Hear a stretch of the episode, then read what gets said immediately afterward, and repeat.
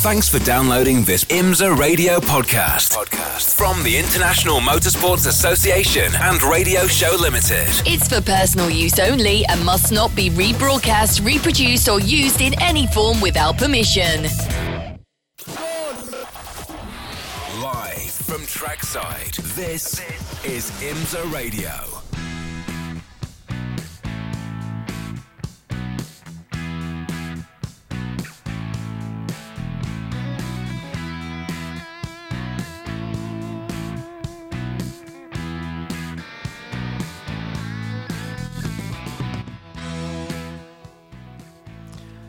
The IMSA WeatherTech Sports Car Championship is moving into the business end of the 50th anniversary year of IMSA and the 2019 season.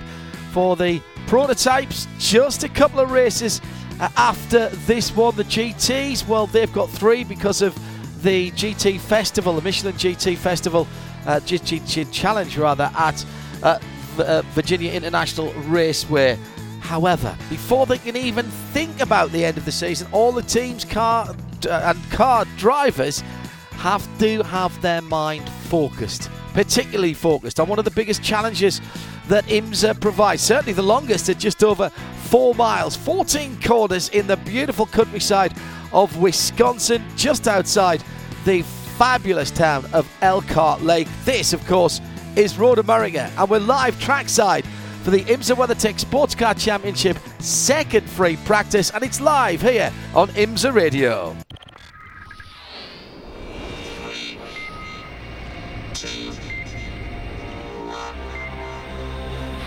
The WeatherTech Sports Car Championship on IMSA Radio. People tuning in from all around the world on RS2 IMSA Radio. It's just after 20 minutes past 10 uh, on a Friday evening in the UK. Hello to uh, Giles and Sarah Brown, who are in Hampton Court area of the UK. Giles smashing event that uh, the uh, Goose Productions Company put on at uh, at Silverstone for the Silverstone Classic last weekend. I know the weather didn't play ball, but my goodness, what a turnout of uh, of spectators and uh, Le Mans cars and all kinds of uh, vehicles there. That is rapidly growing over the last couple of years, and can't wait for next year already. I'm wishing my life away, I know, but the uh, the Legends race into the the, the night time on Saturday night, a particular highlight from everyone who saw it. Good to know that you're listening in. Best to you uh, and the family. Must catch up soon. Let's uh, remind you if you want to get in touch, it's at IMSA Radio on Twitter. As Shea Adam down there in the pit lane has watched the cars peel out in the pit lane. Just as a footnote to uh, the lining up story, the uh, Mustang sampling Cadillac, always the car that uh, has the uh, the superstition of getting onto the pit lane first. Uh, not only was it not first, it wasn't second either. no, it was third. It was beaten out by its team car, the Whelen Engineering Cadillac, which has a driver who's very familiar with that car one position ahead of it. That's the Penske, the number six. But Dane Cameron, former driver of that Whelen Engineering Cadillac, sits one position ahead. So uh, not a great start for Action Express, but they're they're not fazed by this. They'll be fine. It's just a little bit of fun and games. And Oliver Gavin, it's fun and games here at Road America, one of your and Tommy Milner's favorite tracks. It was that win back a couple of years ago in 2016 when Tommy went from fifth to first in the span of 10 minutes. First off, how good is it to have your partner in crime back with you? Oh, it's fantastic. It's great to have Tommy back with us. You know, I'm sure it's been exceptionally tough for him sitting and, and, and, and, watching while while Marcel and I are, are out there battling away in, in effectively his car. And you know, it was it was a rough deal what happened at Watkins Glen, uh, but it's great to have him back. It's positive with eyes forward and, and focusing on a positive weekend here at Road America. And it's wonderful weather. It's great to be back at this racetrack. Uh, you know, we've had a huge amount of success here in the past and that win in 2016 was was really really special. It's certainly one of the one of the best we've had. And it's also a big weekend for Corvette as a uh, brand because we have the new C8 sitting in the Midway. Have you gone over to take a look at the new car and have you put in your order for it yet? I've been over and, and I've done a little video for, for the IMSA guys. Yeah, it's, it's fantastic to have the 2020 Corvette here, Stingray. Um, it, you know, it's, uh, it's that mid-engine layout. It really is going to be an absolute game changer. So much performance, but great value. all that performance for under $60,000. I mean, it's pretty spectacular. I've already put in my request for when Chevy puts one in the press fleet to get it, but how does it drive? Oh, it's, it's, it's been driving fantastic. In fact, I was fortunate enough to go out to the Nürburgring and do some validation work with the engineering group. And it's dynamic, it's agile, it's athletic, it's everything you want from a mid-engine car. I, I think it's just going to be wonderful for, for the customers. I can't wait to get one on the drive. The green flag is out, as you can hear in the background. So we'll let Ollie get back to work. Thank you for the chat. Always, always worth speaking with you. Thank you. Oh, great noises from down in the pit lane with uh, Shea Adam. Yeah, Ollie uh, was out on some of the manufacturer days at the Nürburgring Nordschleife to do some of the validation work on the road car, which we didn't get to ask him there, is anything about the race car, but I suspect with no official announcement yet about the race car, uh, he would have had a he would have been able to play that back with a straight bat. Uh, we were talking about cricket earlier on. But uh, yeah, Ollie we knew that Ollie had been out there, but we were sworn to secrecy on that. Uh, he's uh, done some bits and pieces in the past, and I, I, think he's hoping to do a little more in the future. A mid engined Corvette, who would have thunk it? It's a handsome beast.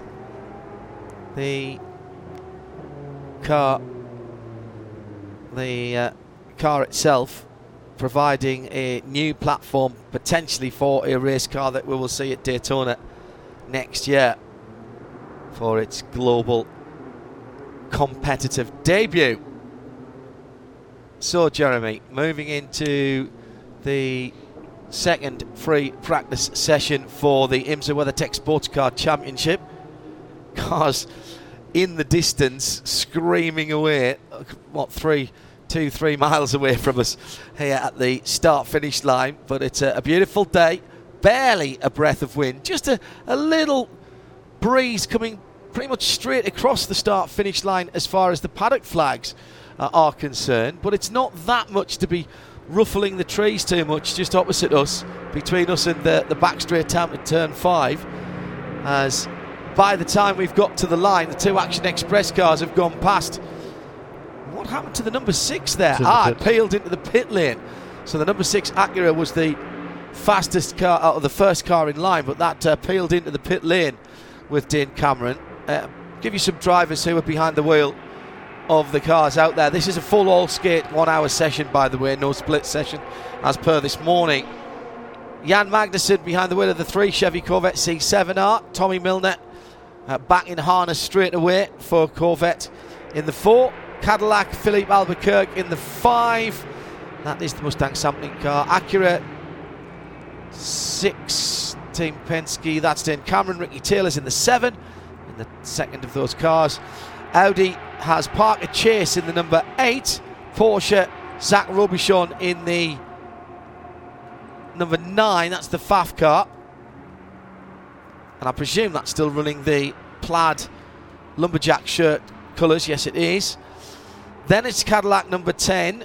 Renger van der Zande. Townsend Bell is out in the Lexus number 12 with Jack Hawksworth in the 14 RCF GT3 from Lexus. The two BMW M8 GT LMs, Jesse Krohn and Connor De Phillippi, and the 24 and the 25.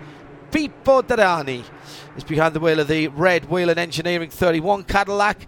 Cameron Cassels in the pits at the moment in the 33 Wynn's livery Mercedes AMG GT3. Uh, no, sorry, I've dropped the line there. Cameron Cassels is in the Oreca LMP2 and he's just left the pit, the number 38, because Ben Keating is the right man to be in the 33 Wynn's Mercedes.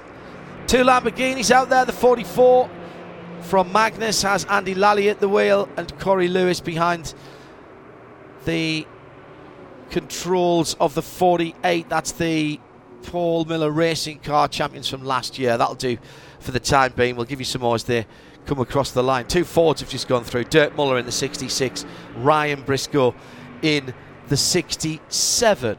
And the first flying lap in in this session by car number seven, Ricky Taylor, uh, is a 1 minute 50.6. Uh, that's already, by the way, 1.3 seconds underneath the qualifying lap record from last year. So that's not a bad uh, opening gambit there for Ricky Taylor. The fastest lap this morning, though, was uh, by the, uh, the, the, the sister car, Dane Cameron, at the wheel, 150.007, which is almost two seconds quicker than Robert Alon's very impressive pole time one year ago in the P2 Oreca for JDC Miller Motorsports. Yeah, very good. Very good indeed. Shea Adams looking in a pretty quiet pit lane. I think there's probably only four, maybe five cars still there. In fact, as I say that, out goes the Lawson Aschenbach Lone Star, driven Lone Star Racing Mercedes AMG GT3. That's the 74 car. That's on the track, and also uh, that was Juan Montoya going back out in the number six. So that that's an interesting one, Shea.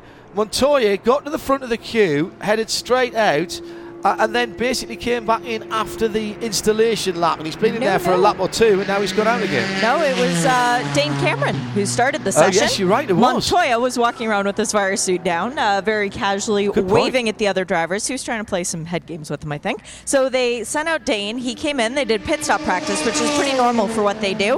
Um, by the way, quick Michelin track temperature: 81 degrees ambient, 98 degrees on the track. So it's come down a little bit.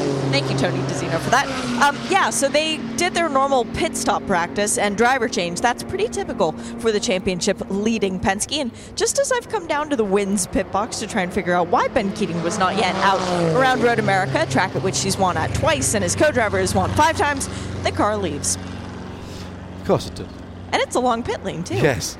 Uh, 81 in the air, you said. Fahrenheit, that's 27.2 degrees Celsius, and 94 on the track, dropping down to a relatively pleasant 34 and a half degrees Celsius. That number 33 car, that, didn't that come in quite a while before the end of the morning session? yeah, Stopped early, yeah, it uh, did. having set the fastest time with Jerome Bleekemolen at the wheel of that car. Not sure how many laps Ben did actually this morning. Bleekemolen did a few, set the time. Uh, ben went out, I think, for only a relatively short run, Jeremy. I don't think it was a, a super long one. According to this, he did nine laps. Yeah, I didn't. I didn't think it'd been. You know, certainly wasn't. A, I, I didn't see him out there for 20 minutes, half an hour. If you're just mm, joining That'd us, That'd be the better part, 20 minutes around well, no, it though, would wouldn't be actually. That's true. Yeah. if you're just joining us, wherever you are in the world, thank you. Half past ten in the UK, an hour later than that in Europe. And uh, here at the track on the PA, and 454 even is our scanner frequency. We'll be on uh, XM Sirius for the weekend, Sirius Channel 202 for the race on Sunday, and of course you can watch as well as listen uh, if you're in a territory like the UK, for example, that doesn't have a network TV deal, live flag to flag coverage in sound and vision. Uh, go to imsa.tv or to the player at radiolemans.com. Let's find out from the man at the top why that 33 went in early, earlier on today. Ask other questions as well, by all means, as we hear the mellifluous tones of Ben Keating. Ben, you guys didn't do the full session this morning. You perked it up a little bit early. Is that just because you and Jerome, with seven wins between the two of you, know how to get it done? No, uh, it's because uh, uh, uh, I was uh, run off track uh, by the 10 car going into Canada Corner uh, and miraculously somehow only grazed the wall. But we were afraid we'd knock the toe out or damage the car, and clearly you know, both Jerome and I were quick, uh, and uh, we felt like we had a really good car, and we needed to go put it back on the pad to check out everything, make sure uh, that it was okay. And everybody's satisfied with the, the state of the car. There's no worry about it. Uh, you know, Jerome just went out for his first laps in this practice, so we'll see. Uh, uh, you know, uh, we, we haven't done any laps since then, uh, uh, but uh, we, everything looks okay on the setup pad, so we think we'll be okay. Man, fingers crossed for you. You and Drone have a little bit of work cut out for you this weekend. Last weekend, Bill Riley at the Ferrari Challenge, his driver won both races and got pole both races. You were so close to getting your full first pole position the last time out, so uh, I think you now have to step up. Well, this is my uh, favorite track in the whole the whole season. Uh, this is my favorite place to come, and uh, you know, uh, one of the reasons why I love it is because I've been quick here. So uh, I, I know how to get around here quick, and uh, sure, you bet. I, I, I, am hopeful that uh, we finally uh, make up that one more spot to get a pole. Good luck this weekend, Ben. And thank you, Shea. Four times Ben Keating has qualified second this season at number 33 car. Really impressive uh, by him, and uh, but they don't seem to have any, any luck at all in the races. So no. hopefully they can turn that around this weekend, and uh, maybe he can get his first pole, and maybe uh, get at least on the podium as well. That certainly would be deserved. Uh, a couple of improvements. Ricky Taylor improved his time uh, to go fast as a 150.284 for number 7 Acura. Well, that has just been eclipsed by his teammate Juan Pablo Montoya, 150.256. So the two Acuras are at the top of the charts at the moment. And for the first time today, we've seen one of the Mazdas show its uh, something like its full potential. Uh, this morning, the two Mazdas were down in sixth and eighth positions. The best of them was Harry Tincknell in car number 55 that was a full one and a half seconds away from the quickest time. Well, now Jonathan Bomarito has gone third fastest this afternoon at a 150.8. So that already is uh, about three quarters of a second faster than the best of the Mazdas earlier today. Been a lot of spotlight shone, rightly so, on Mazda's two back-to-back wins. The last twice that the DPIs have been out. You've got to say, Acura and Team Penske have had a pretty decent year, Jeremy, and they're oh, yeah. right on form again. Um, podium finishes, quick laps, racing well. Didn't have possibly the season that they might have hoped for last year, by their own judging by their own high standards, let's say. But they're absolutely there this year, and they have been at every single race. Yeah, absolutely right. They have been, and you know they've been super consistent. They've been fast uh, and consistent, and, and you know those those two those two attributes together generally lead to championships. I mean, they've got a three-point edge only at the moment over Felipe Nasr and Pipo Derani. But uh, generally speaking, the Acura has, the, has the legs of the Cadillac this year. So for for Nasr and Derani to be that close is uh, just shows how well they have done. They've had the win at Sebring, of course, but it's that consistency now of the uh, Cameron Montoya pairing in particular. Uh, five podium finishes in a row, two wins, three third places. That is a sort of form that uh, goes on to win championships, as Dane Cameron already knows because yes. he's already done it a couple of years and ago. How does the championship stand at the moment, Jeremy, in terms of the uh, the drivers and the manufacturers for yeah, DPI? Uh, three point edge then for Cameron and Montoya over Nasr and Derani. Uh, the sister uh, Acura of Castroneves and Ricky Taylor, that's only uh, there's only nine points off the championship lead. Then they're, they're, ten points ahead of all of a sudden Mazdas mm. have come into uh, the in, into the reckoning. Oliver Jarvis and Tristan Nunez now stand fourth in the points, only 19 points out of the championship lead. Uh, in the manufacturers, uh, Acura leads the way by again three points over Cadillac, 230 to 227. Mazda, even with those last win, the two wins in the last two races, they're still a fairly distant third. They're 11 points behind Cadillac in the man- manufacturers championship. But in this run into Motul Petit Le Mans in the end of the season, mm. Jeremy, these are the races that you can't afford to lose momentum. Yeah. You can't afford to have a, a bad finish here because you could undo a pretty good season by one bad result right now. Yeah, and you know, and it, it's it's all action, isn't it? Now, I mean, the the, the, the prototype cars were not at Lime Rock a couple of weeks ago, so they have a little bit of a breather since Canadian Tire Motorsport Park. But uh, you know, just uh, th- this race here, and then uh, they won't be at VIR. That's also a GT only race. So they're going to only got two more cha- two more races after here before the end of the season at WeatherTech Raceway Laguna Seca, and then of course the season finale at Petit Le Mans. So you know, every point counts now at this stage in the season. We've said it before, but you get your points if you can get a point in early. It doesn't matter what sport you're at, but particularly when effectively you're running a league, all these events counting towards the big championship. We will be, as far as the GT Daytona competitors are concerned, we'll be finding out who our first champions of the season are at WeatherTech Raceway Laguna Seca, of course, because the Sprint Cup comes to an end there. So that's something that we'll have to be aware of. And then two championships to be decided at Motul Petit Le for the WeatherTech Sports Car Championship, the overall championship, but also the Endurance Cup which of course comprises the longer races of the year, that being the Rolex 24 Daytona, the Mobil One 12 hours of Sebring, the Sale, 6 hours at the Glen, and then Motul Petit uh, in October. Now, just going out at the moment is the 67 Ford GT. Uh, Ryan Briscoe taking that one out.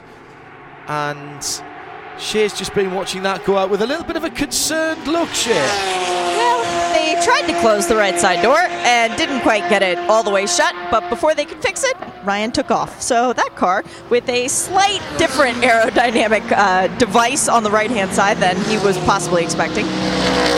Yeah, well, the Australians haven't been uh, that good with DRS uh, over the last day or so. So uh, maybe Ryan will have to come in and have that looked at. Just seeing. Keep an eye on the 67 car. It was Ryan that took by, wasn't it? Yes, it was. So. We. Uh, Jeroen Bleekemolen, by the way, has answered the question that uh, Ben Keating was kind of asking you, how is the car going to be after that uh, the incident this morning? Well, the answer pretty good because Bleekemolen's gone to the top of the charts in GTD at a 2 minute 6.7 in car number 33. That compares to his fastest time this morning. He also led the way this morning before that incident the 206.0. So not quite as quick this afternoon as this morning. Uh, but uh, wow, there's a, a big improvement though for Paul Holton in the McLaren up into second place, wow. car number 76. Good for him.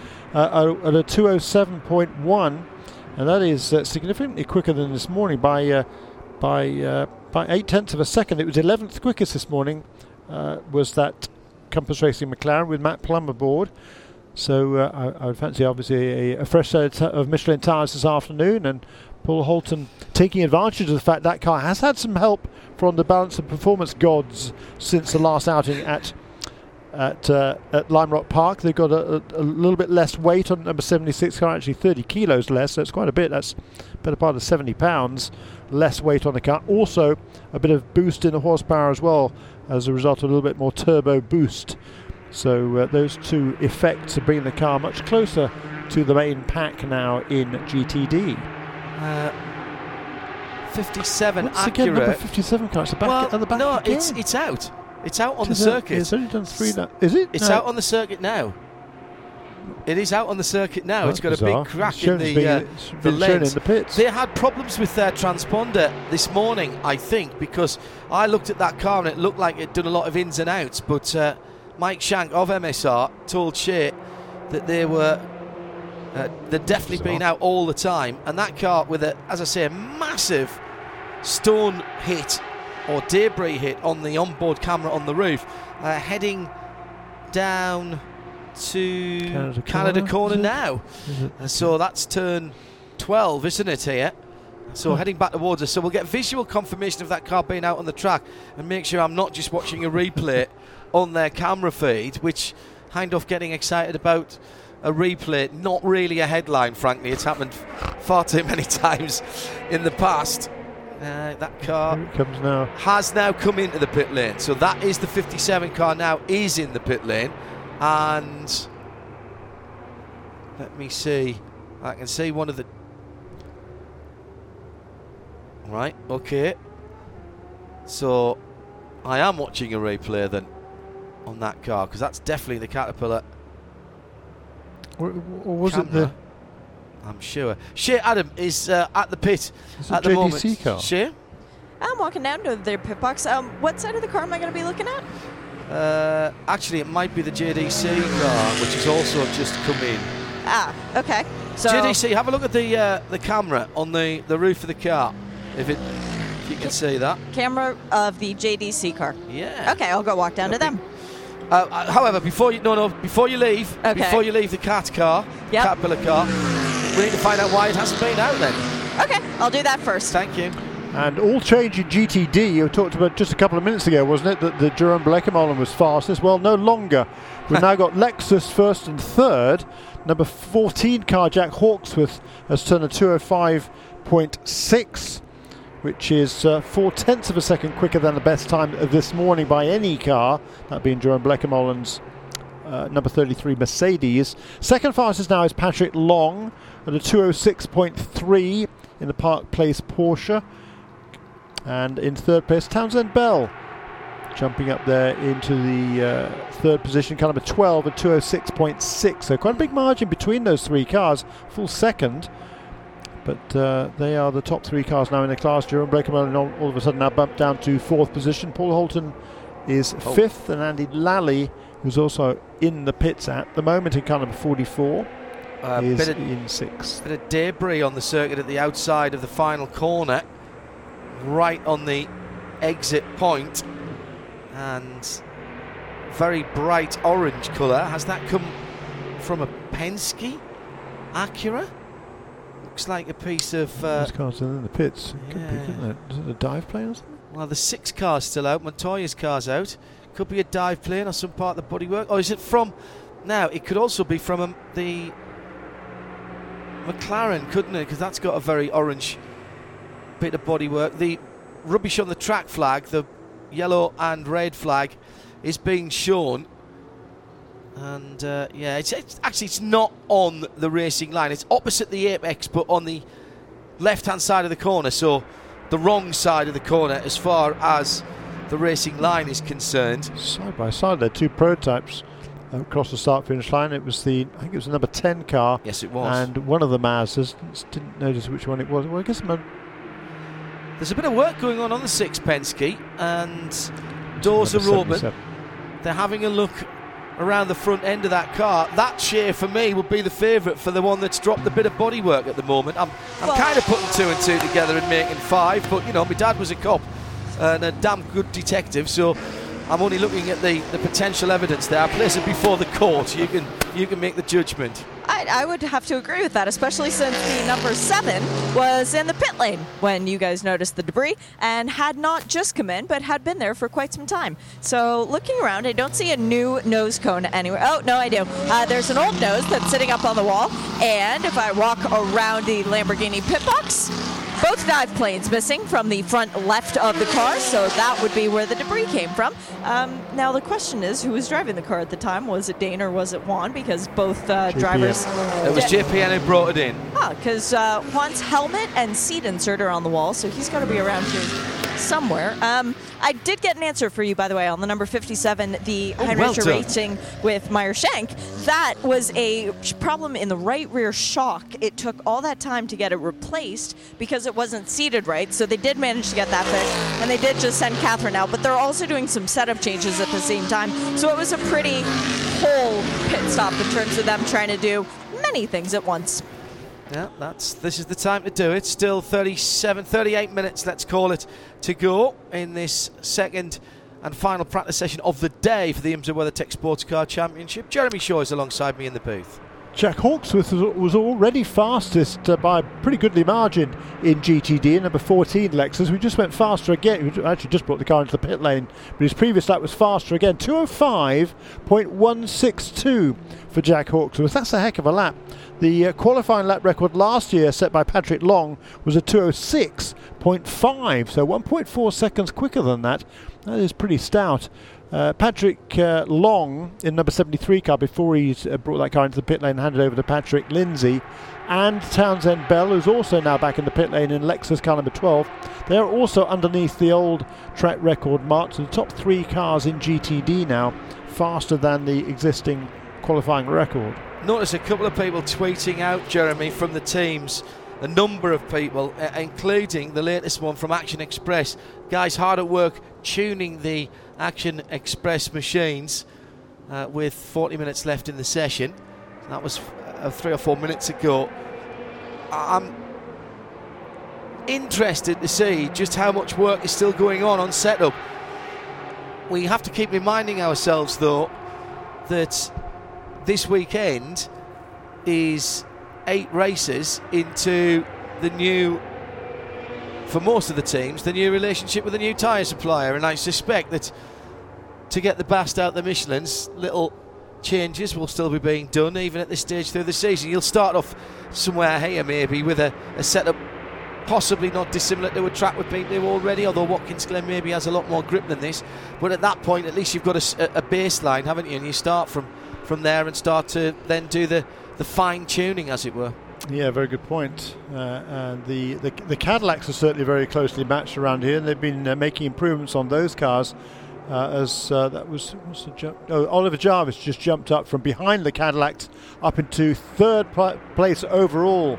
So uh, it's Acura, Acura, Mazda, Mazda. This you'll like this, John. Here's the order now in uh, DPI: Acura, Acura, Mazda, Mazda, Nissan, Cadillac, Cadillac, Cadillac, Cadillac, Cadillac. Okay. So they're in uh, Yeah. manufacturer order for you.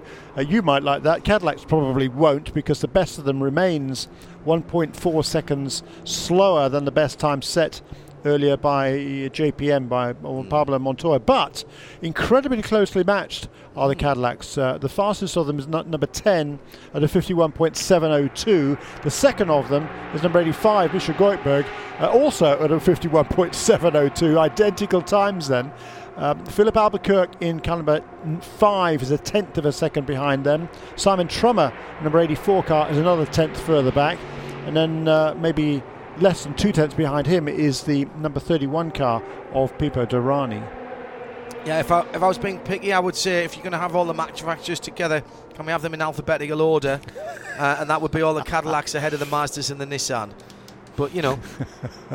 and then within, if you don't mind, within the manufacturer, if you can have them within number order Okay, there. fine, yeah. But, you know, that's just my, that's just my OCD.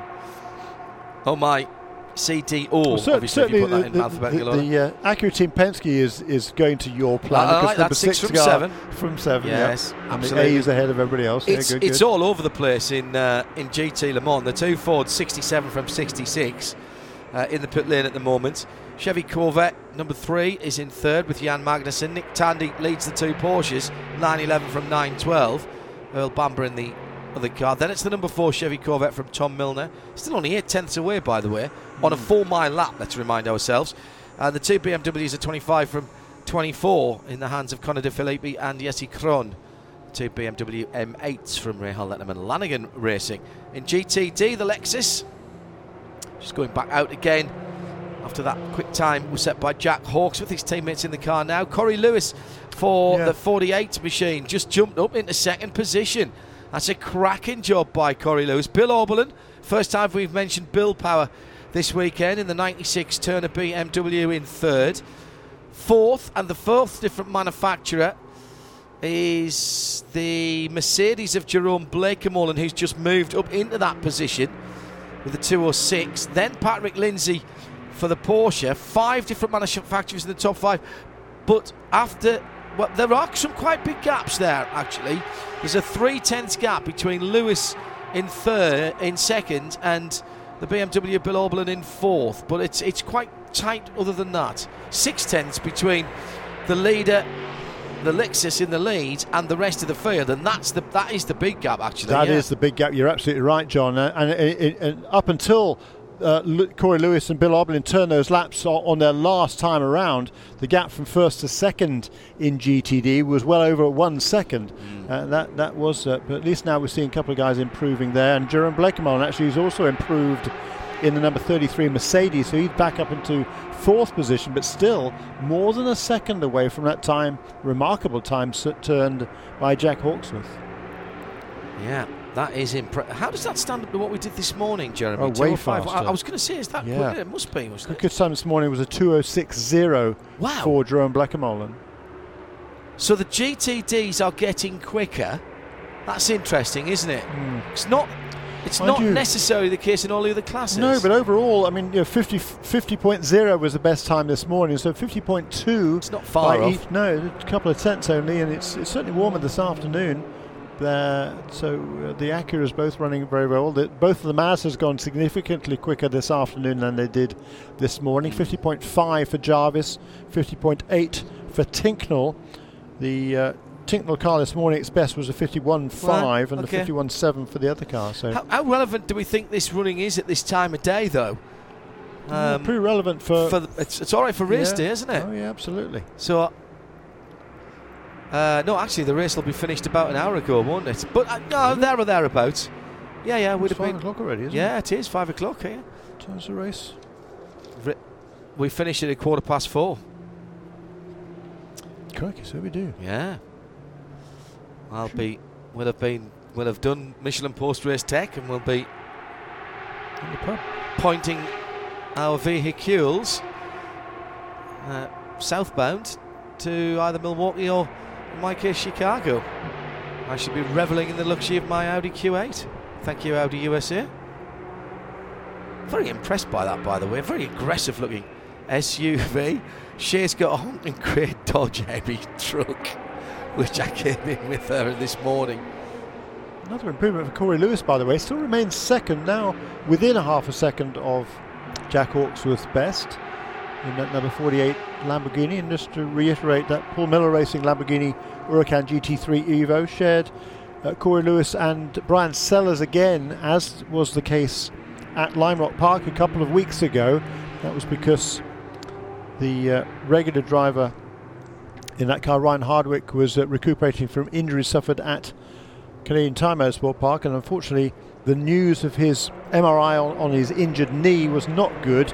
Requires surgery, so he will be out for the rest of the season. Will um, Ryan Hardwick, I believe, is on the timing stand here as he was at Lime Rock, but won't be driving again either here or, or for the final few races. So we wish him well in his recuperation. I hope surgery goes well, and we'll see mm. him back certainly. He decided to get that. So the surgery was required. He could have put it off. Uh, I gather, but he wanted to get get it out of the way and start and his recuperation. Full, yeah, start recuperation, be fully fit uh, in time for Daytona. I, I've, got to tell you, Jeremy, those things you don't recuperate overnight yeah. with those. That'll be months of physio and recuperation.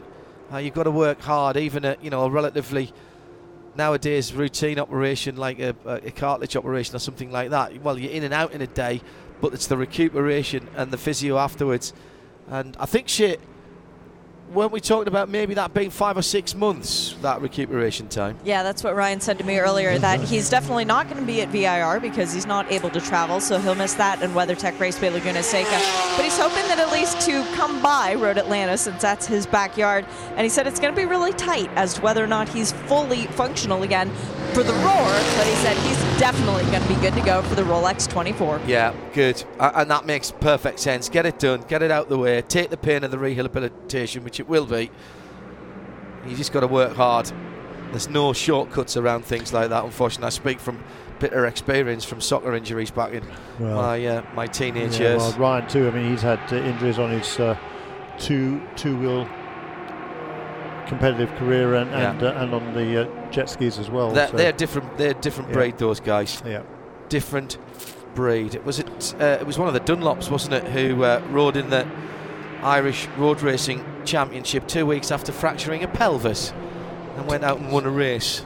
Um, I remember seeing Colin Edwards being lifted onto his superbike at Brands Hatch for World Superbikes many years ago, and he literally had to be lifted onto it. He could just about hold the bike up by putting one foot down as they came to the start, but he couldn't have got off it if he'd needed to.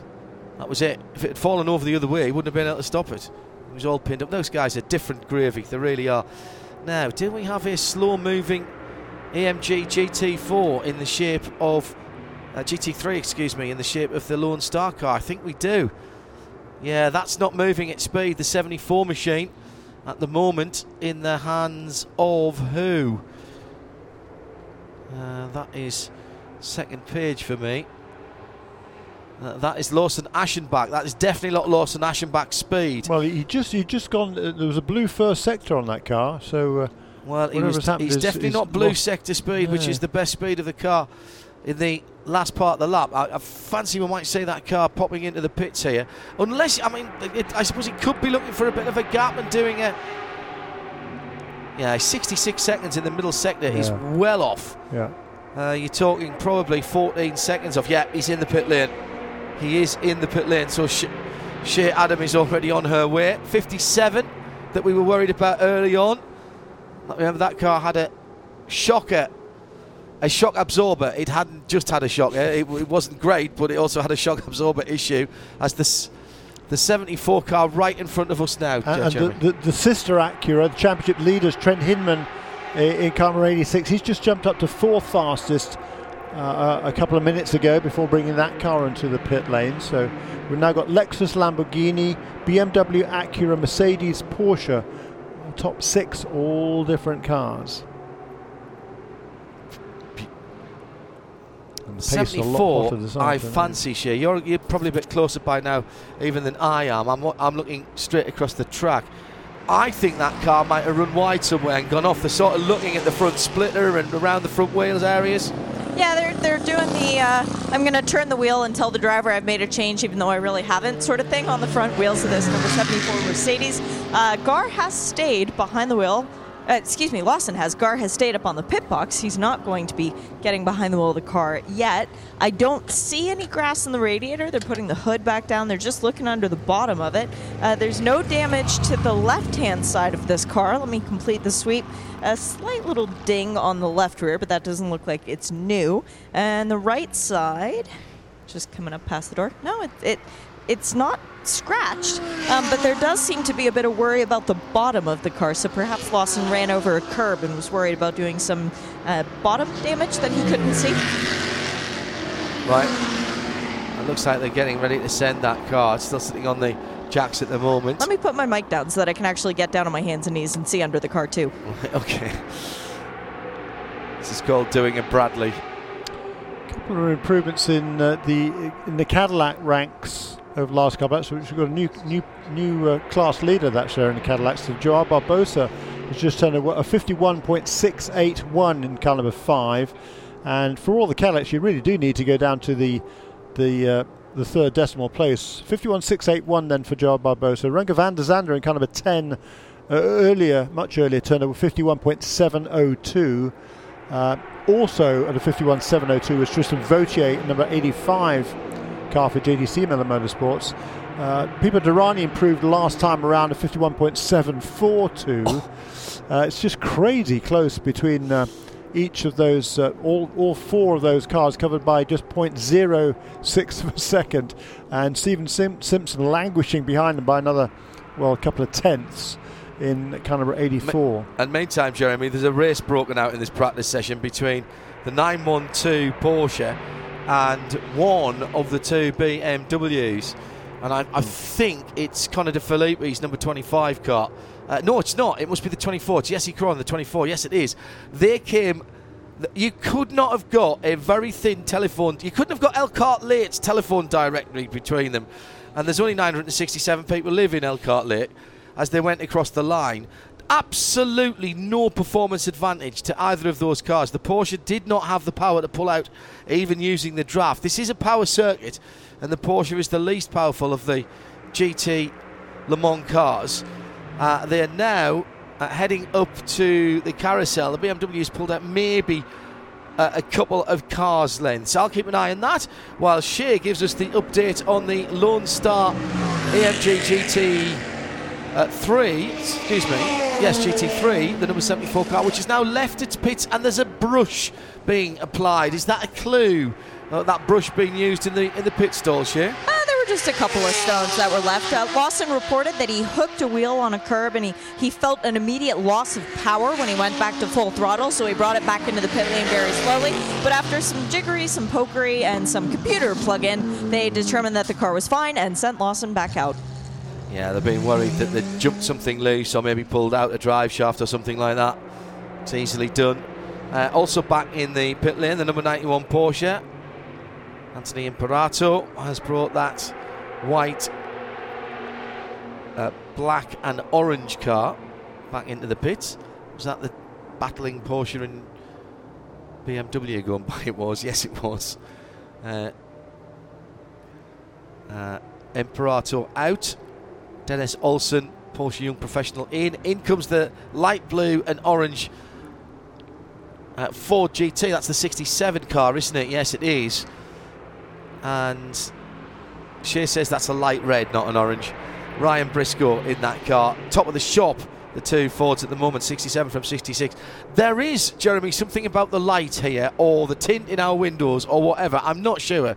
But that car's never looked better either as it went up the pit lane. That light blue Ford. It, the cars are the, the the liveries this weekend are really popping. The light here is absolutely fantastic. We'll be doing some sound and vision for you, of course, for the IMSA WeatherTech Sports Car Championship for their qualifying session tomorrow. Whether you're here in the states or further afield, it's all free. There's no breaks and uh, no geo blocks. And hopefully, we'll have the same kind of light and weather, and you'll see what we're talking about here. So I've never seen these liveries look so good. Absolutely fantastic. There's another one. The teal, blue, and black of the 48 Paul Miller car just going past our IMSA Broadcast Centre and over the top of the rise down towards turn one. Absolutely look a picture. All of the cars. Fantastic. Couple of improvements in DPI. Pipo Derani just uh, come onto pit lane. His previous lap was a 151.285. That was quickest of all of the Cadillacs by about four tenths of a second. He's still a second away from the fastest time, though, set by Dane Cameron much earlier in this session.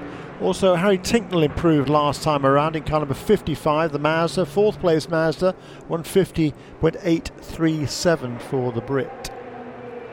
So just 0.028 of a second between the two Acuras at the top of the charts.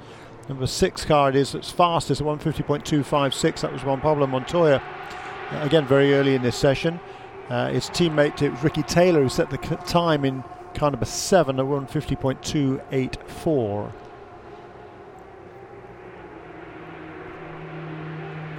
I don't think will improve this time around. Might see that car in the pit lane is a second and a half down in the middle sector. Not sure whether that was traffic or whether he's going to be pit lane bound. There's an improvement in GTD.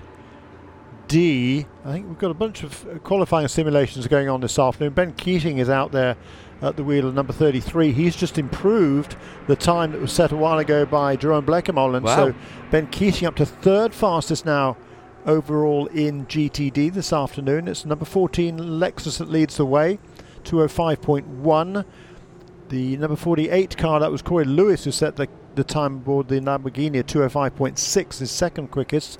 And Ben Keating in the Mercedes now, kind of 33 at, at 205.8. Acura, Acura, Mazda, Mazda, Nissan. Then the Cadillacs. Six from seven, from 77, from 55. That's your top four. They're within a half a second of each other. A couple of tenths further back. The Nissan in fifth is the 54 Colin Braun driven car.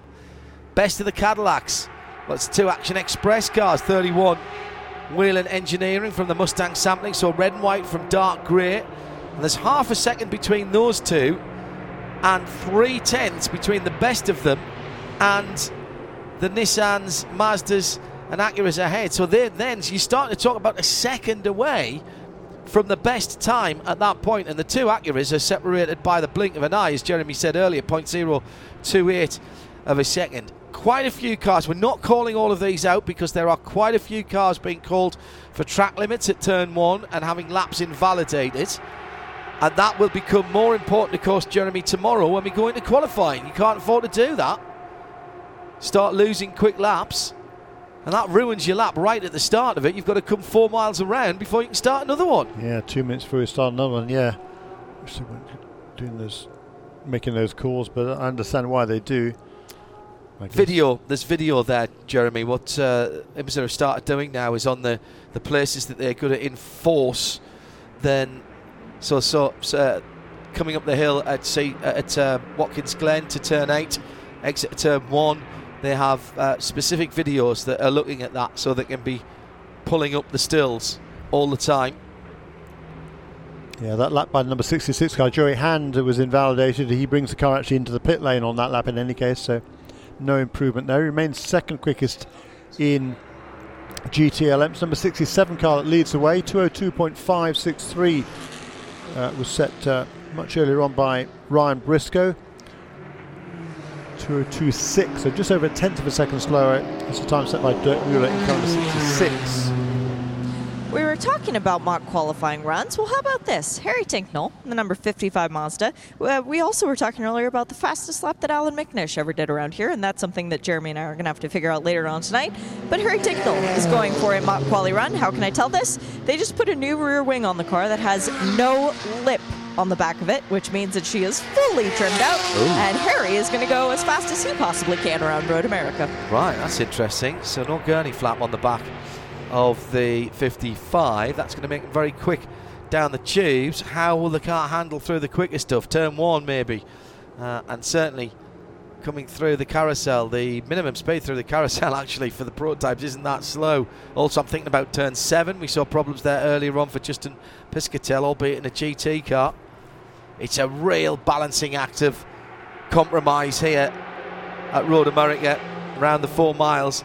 Just on 15 minutes to go in this second practice session of the day for the IMSA WeatherTech Sports Car Championship. If you're over in Europe, uh, it's just after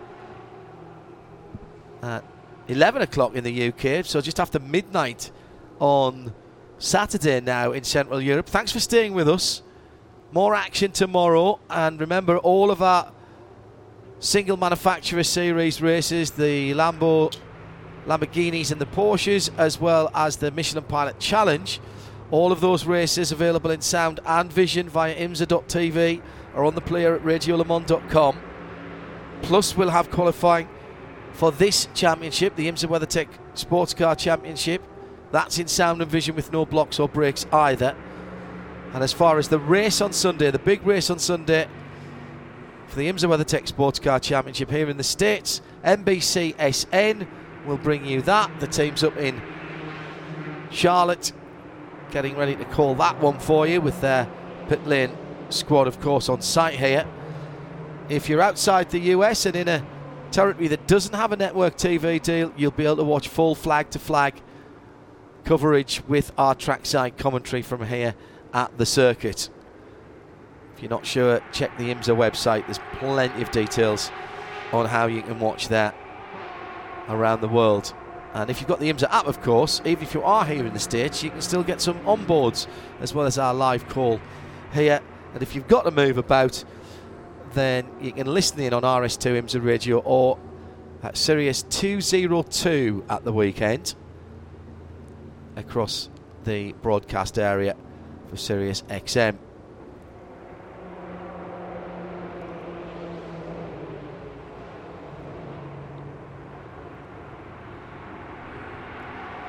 So, at IMSA Radio, if you're interested in getting in touch with us, you want to bring up any points, that's right across the weekend. The number nine car now losing a lap, that's Matt Campbell. Yeah, there's been a bunch recently. Christian Nunez had one taken away as well. Number 33 car, Oh. Ben Keating. Uh, Harry Tincknell's leaving the pits, Jeremy, with 13 minutes to go, with a car we believe has been trimmed out a wee bit. Coming down to the bottom of the hill at turn three now. That tricky right hand always feels like you've left something on the table there, doesn't it? When you come in, it's a bit like turn seven at Road Atlanta. No, I can go faster through that. I can go faster through that. Oh, I'm on the grass. That's exactly what turn three is here. Downhill as well, so tricky to pick your braking point and get the car settled. Already, Harry is at turn five, goes all the way onto the rumble strip there and climbs the hill under the bridge to turn left to turn six. Got to commit to turn six before you can see the apex. It's over the brow. He's already charging through that fast right kink at turn seven. Got a bit of traffic ahead of him now, including one of the Porsche GT Le Mans cars through turn eight. That car looks very well settled as Harry Tincknell takes the 55 Mazda into the carousel and then we'll head on to the kink. He has to go to the right hand side of one of the Porsches. I think it was a 911 through the kink and heading down towards Canada Corner. Still got that uh, BMW to pass as well. A group of three GT cars. Tincknell into the braking area for Canada Corner, which he does very nicely indeed. Don't think this is going to be a super quick lap from Harry, but he may be building up to something. Oh, this is an outlap, so Uh, good point. Yeah. yeah, yeah, good point. Sorry, you're absolutely right. I thought we'd seen him across the line, but you Yeah. are absolutely right. So let's see now. He's got a group of three GT cars, a couple of GTDs, and that BMW as he goes across the line now to start what we think might, might be a quick lap. And he's caught the traffic at exactly the wrong time. The Lexus, the BMW GT Le Mans car, and in there as well as the 73 Park Place car. He's got past the two GT Daytonas. And now he's got to dispatch the BMW as he comes out of turn number three, heads to the right hand side, flashes the light to make sure the number 24 of Jesse Krohn sees him. And now he's got a little bit of breathing room and some space to work in. As he is already down through turn five. Yeah, it's not particularly quick this one. That was a full second down on the Right. uh, Traffic, on the Acura. Yes, exactly. Of uh, Dane Cameron. It'll take a, a lap or so to get uh, you know to get the tyres up to where they need to be. In any case, next time around is, would be the one to watch. Try and get a if you can get a clear one there. That could be interesting. Certainly, Dane Cameron's just turned a 151 flat. By the way, last time around, which is uh, one of his best laps. And Jordan Taylor in number 10 Cadillac, uh, he just turned a 151.7, which is only which within a tenth of a second of that car's best lap this afternoon. Under 10 minutes to go now, Jeremy. And this is the last track action for the IMSA WeatherTech Sports Car Championship today. Plenty still to come, though, with a session coming up for the GT3 Porsches, and that is their qualifying session.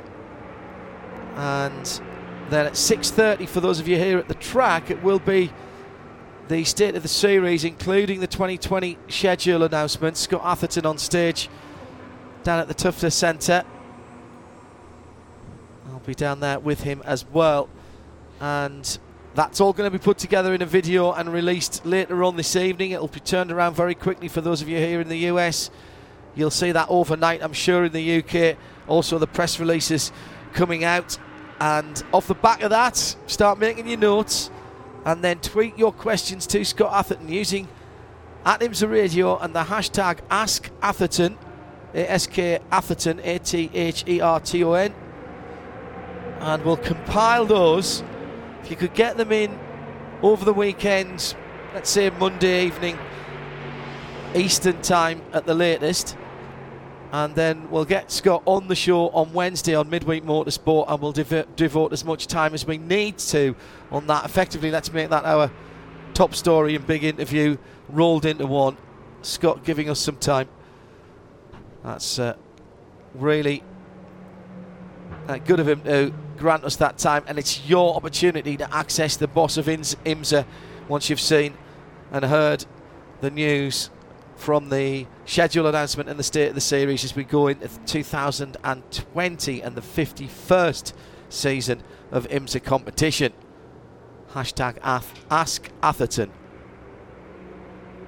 Shea Adams been watching Porsches, and uh, not everybody getting a go today. Not not everyone being allowed to play.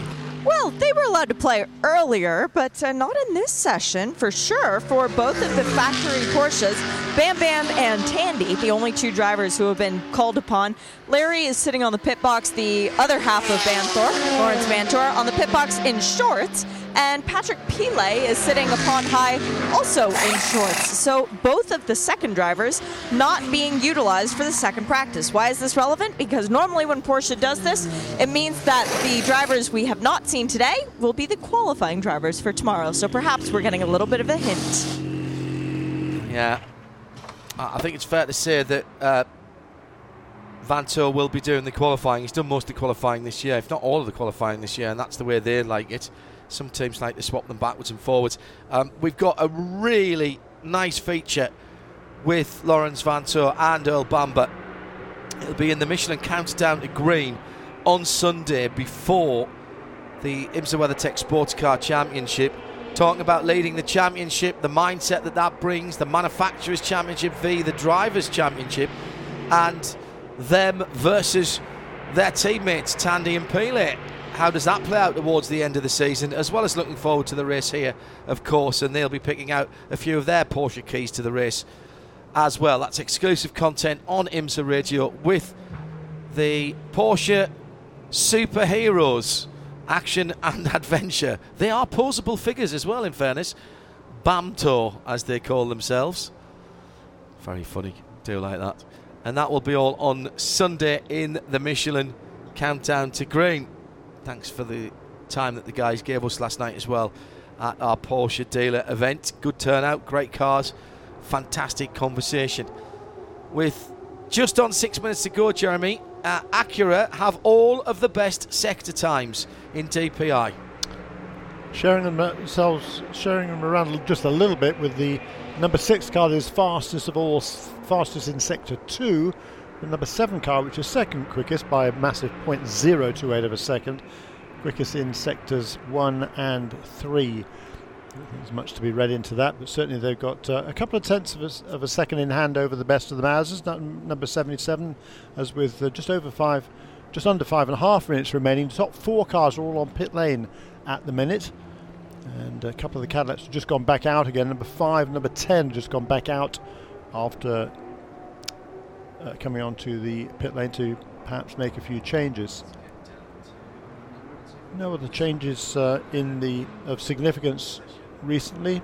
James French in the Performance Tech Motorsports LMP2 car, number 38. He's just improved last time around, or lap before that, a couple of laps before that, I guess it was a, a 55.1. Last time around was a 55.3. Uh, but the quickest time in that class this afternoon has been set by Matt McMurry in the PR1 Mathiasen Motorsports number 52 at a 52.7. Uh, excuse me, yeah, 52.7, so massively quicker. That's a good lap. Richard Westbrook has just gone out as long with Joey Hand in the 67 and 66 Fords. Word with Westy at lunchtime. Fine form, of course, after a win last time out. Very happy. And his dad on site as well at uh, Lime Rock Park. 55's back in Shea, and uh, they've gone to work at the back of the car. The replacement wing didn't work out. They put the other wing back on. Perhaps it was a little bit too sketchy for Harry at this time of day. Uh, so that change has been completely undone. Okay. Nothing ventured, nothing gained. Well, exactly. If you don't try it, you don't know if it's going to work or not. At least they can say, yeah, we've tried it, it didn't. No, good improvement there for James French, 53.5 that time around. So he clipped a good second or more from his previous bets, but still three quarters of a second behind the number 52 car. And that time by Matt McMurry this afternoon, uh, 152.7.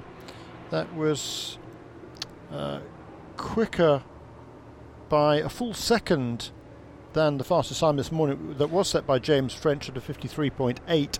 So both of them are quicker than they were this morning, the P2 cars. Jeremy, quickly, how how does the, how do those LMP2 times stack up with James French's um, qualifying records in the past here? Yeah, the, the, the, the, pole time here one year ago was set by uh, the P2 cars. It was Robert Alon put Robert the car Alon, on sorry, pole. yes, yeah, 151.9 uh, right. uh, against uh, McMurry's 52.7 this afternoon. Mm. The, the P2 cars have been slowed down slowed a bit. down a little bit since yeah. last year, so uh, yeah, that's uh, still a good lap. Starting to cut Ford and Shea Adam. Ryan Briscoe, there's a number one on the side of your car. I'm quite used to seeing that because it was there at Lime Rock. It's there now. And uh, it was there a year ago here at Road America. So clearly things are looking better for the 67 camp. I mean, we love this track. You know, this is definitely uh, one of our best tracks that we always come to. I think every year we've been really competitive here, so you know we always come here with a lot of confidence, and it, it's nice coming off a win at Lime Rock. But uh, yeah, this session's going strong. Um, we'll see in the race. I think it's going to be a really tough race. Um, but yeah, the car's performing really well at the moment, and we're going to keep pushing. You've got the boss man back this weekend, Chip here. Uh, does that make you guys feel like he's maybe believing in you and he knows that he likes his winners? Yeah, uh, absolutely. So it's great to have Chip. Um, I'm not sure if he's staying all weekend, but uh, but yeah, we definitely like to perform well in front of the bus. Any tension between you and Rick because of the Ashes going on right now? Um, yeah, I mean, Australia just came off a bit of a poor World Cup, so we need to try to get them, get them back in the Ashes, definitely. But uh, we haven't talked about it yet. I need to go have a look at it.